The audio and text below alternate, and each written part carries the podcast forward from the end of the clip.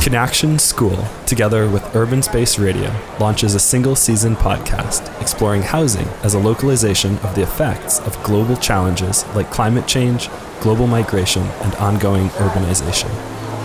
Homes for Tomorrow. So, hello everyone, welcome to CANactions School and Urban Radio podcast. This is Anastasia Zhurevel speaking, and I'm here today with our guest, Dr. Yvonne Franz from University of Vienna from Department of Geography and Regional Research. Hello Yvonne, thanks for coming and joining me. Hi Anastasia, thanks for having me. So, in this episode, we will talk about how to plan for livable neighborhoods and the role of the social mix based on the experience of Vienna. And I would like to start that conversation from your professional background. And could you tell us very briefly about this? Sure. Um, I'm an urban geographer by training. Um, so, my perspective on urban issues is always to ask myself um, how come that we can see this kind of phenomena, who's in charge for that, and how can we uh, steer, change, govern these um, changes. So, I'm fascinated by urban change. And what um, I'm particularly interested in is uh, urban renewal, urban um, regeneration, and everything that is related to these aspects. Yes, nice, thanks. So I actually I read your and Raphael Sedlitzky research about civil crowdfunding as alternative financing for urban development projects. And could you tell the substance and principles of this study? Mm-hmm. So we started uh, with a let's say um, observation um, that suddenly um, platforms like Kickstarter, etc., um, came up and they um, started to subsidize urban development projects or to even finance completely urban development projects. Um, there are some examples in Rotterdam, for instance, like a, a bridge connecting um, uh, to different neighborhoods. So we were asking ourselves, uh, why is that a recent phenomena, and uh, yeah, uh, what kind of mechanisms are behind? And um, civic crowdfunding is uh, interesting to look at because it's, on the one hand side, it's something that empowers communities. So communities uh, can organize themselves and um, change something or improve something. And on the other hand, nowadays, uh, with uh, platform economy and all these, let's say, digital um, tools uh, that are available, we also need to ask ourselves who can participate in these um, yeah, new tools and who not, who is excluded. Mm. So, uh, from a critical perspective, um, we wanted to um, get to know whether um, civic crowdfunding based on a digital platform is something that can improve a neighborhood, and if yes, who is participating in this, and who's probably um, not able to participate in, in that kind of um, community empowerment. Mm-hmm. And then we are speaking about people who don't have uh, access to digital means, internet, who don't have uh, an understanding how to participate. Yeah, I think this is there are some problems yeah. with this exactly. understanding. Yeah. And then we have a uh, bias in age because mm, we yeah. speak about elderly people, but also very young ones.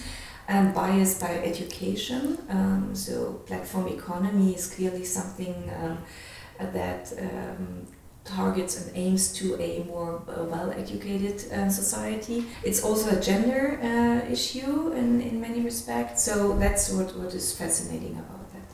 Yeah, it looks like a new form, yeah, of citizen-driven urban development. Mm-hmm. But what are the current consequences of this study, of your study? Do you have any? uh, um, I think uh, it's something that needs more um, analysis for the future. Um, mm-hmm. It's also interesting to look at uh, this kind of um, alternative financing model in, in times of austerity policies. So, uh, if we look at cities, um, all over Europe, um, most of the municipalities they don't have the budgets as they uh, sure. have in the past. So they need they, they either have to cut services or to cut public budgets, or uh, the civic society is kind of jumping in and taking responsibility.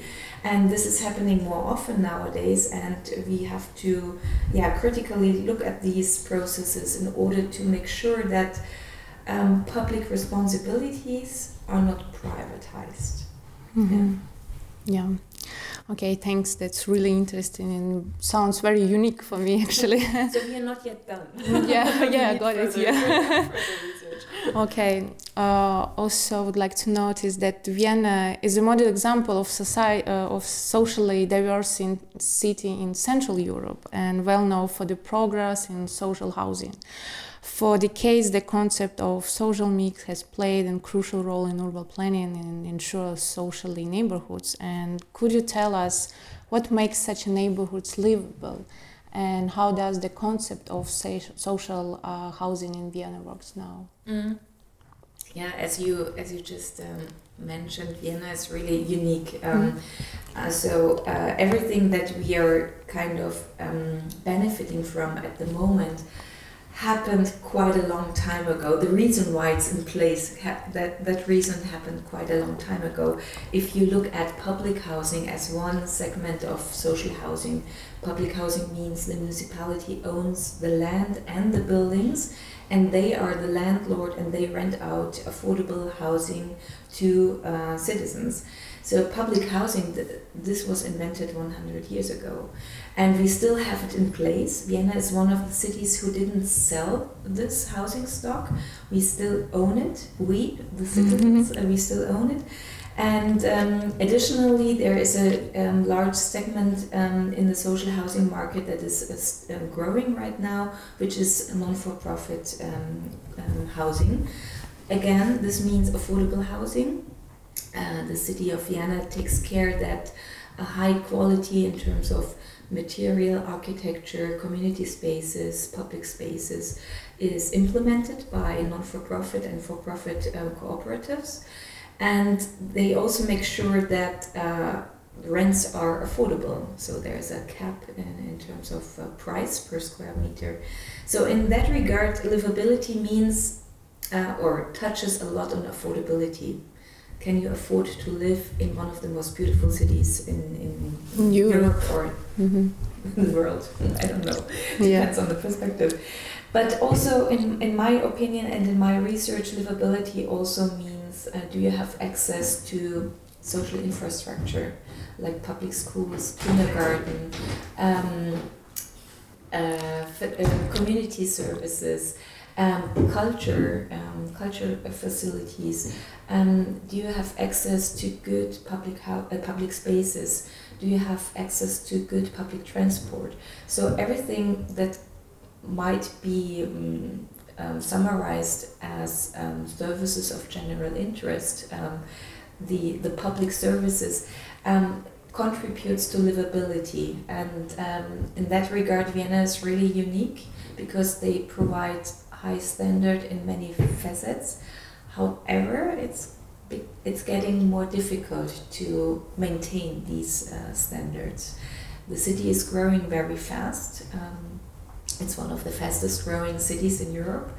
Um, every year, um, approximately 20,000 newcomers are arriving in the city if you just divide uh, this number um, through two people, because that's the average household uh, size, uh, it means 10,000 apartments per year additionally are needed. And we are not meeting this demand. So we have a quite tight housing market at the moment. Uh, prices go up uh, not only rents, uh, but also prices for land, for building land, for material, for uh, um, people working on the construction sites. Um, so th this is kind of the, let's say, the other side of the shiny story of, uh, of our city. Yeah, sure. So, based on your research, what means the concept such a neighborhoods belonging and place attachment? Mm -hmm. um, these are concepts to get a better understanding um, on a personal level. What does livability mean besides, let's say, technical um, proxies or metrics like affordability, access, availability? That's a very, mm. very much planner's uh, language. Yeah, yeah, yeah, sure. And neighborhood belonging um, includes on the one hand side, um, do I feel myself socially embedded? Do I have friends, family, people I know around the place where I live, work, and go for school or for for education um, purposes? So it's about social contacts and where do I find where can I find these uh, social contacts? It can also mean that I'm that I know my neighbors quite well, that I recognize the the shop owners um, because they are always the same and they they know who I am. That I'm regularly visiting the the supermarket at the same time and that I always buy the same stuff. So it's like really these tiny little elements that make myself feeling comfortable where I live.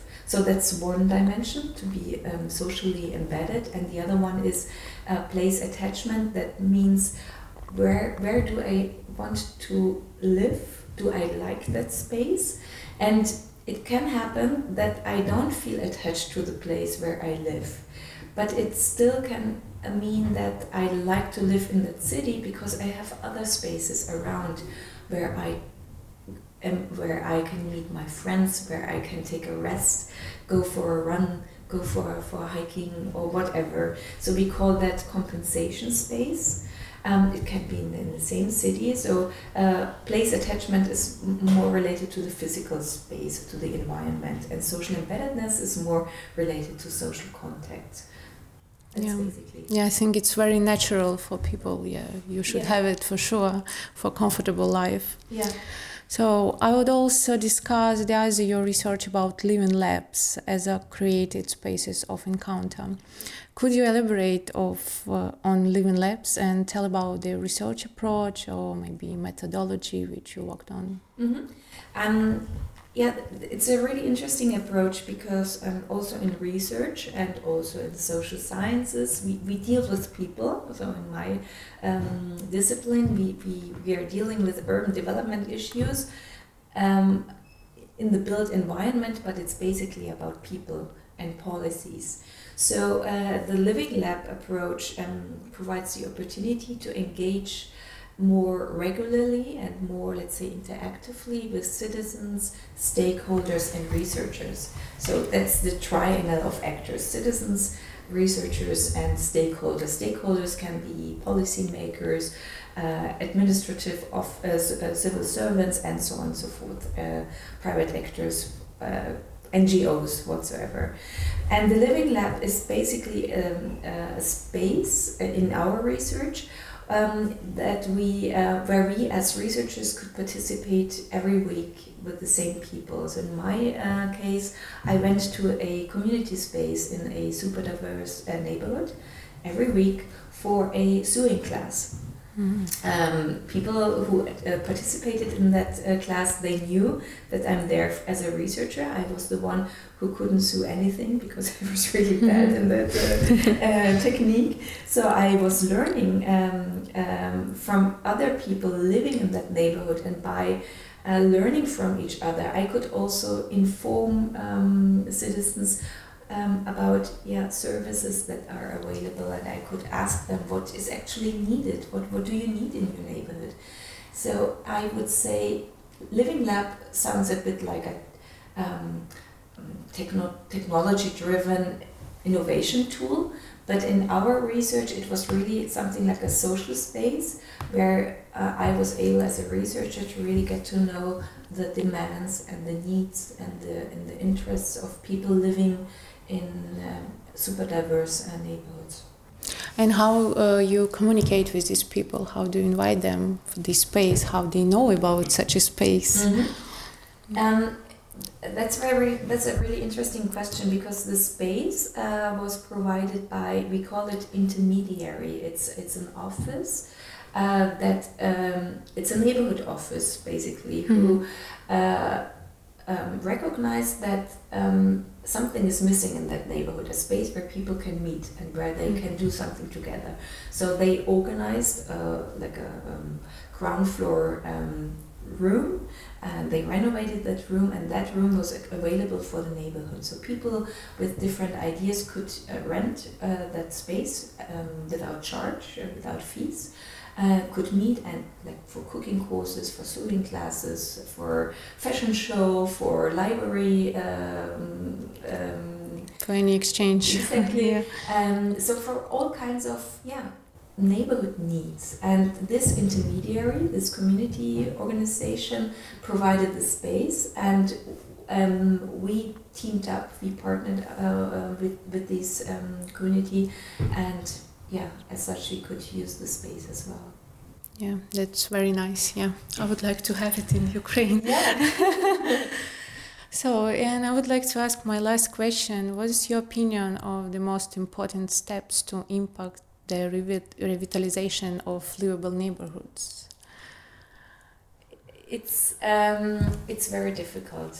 I think uh, it needs a lot of actions uh, in order to really um, maintain or improve uh, neighborhoods to make them really livable. But every step you take is important. So even a really small one, like a, uh, uh, a neighbor who um, is feels responsible to clean the, the, the street, for instance, or to um, plant flowers, or to speak to the neighbor to say hello in the morning and in the afternoon. I think these tiny little steps, we shouldn't underestimate uh, these ones, that they are important as well. On the other hand, it also needs um, political and public responsibility. It needs funding, it needs awareness it needs a low. Yes, exactly. um, so um, I think it's it's really something that um, tackles everyone in the city uh, or in the neighborhood, and um, it's it's a responsibility of every single person and every single politician. Yeah, I'm sure. Yeah, I agree with you.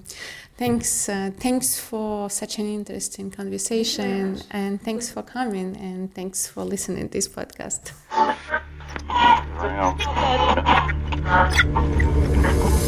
CANactions School, together with Urban Space Radio, launches a single season podcast exploring housing as a localization of the effects of global challenges like climate change, global migration, and ongoing urbanization homes for tomorrow.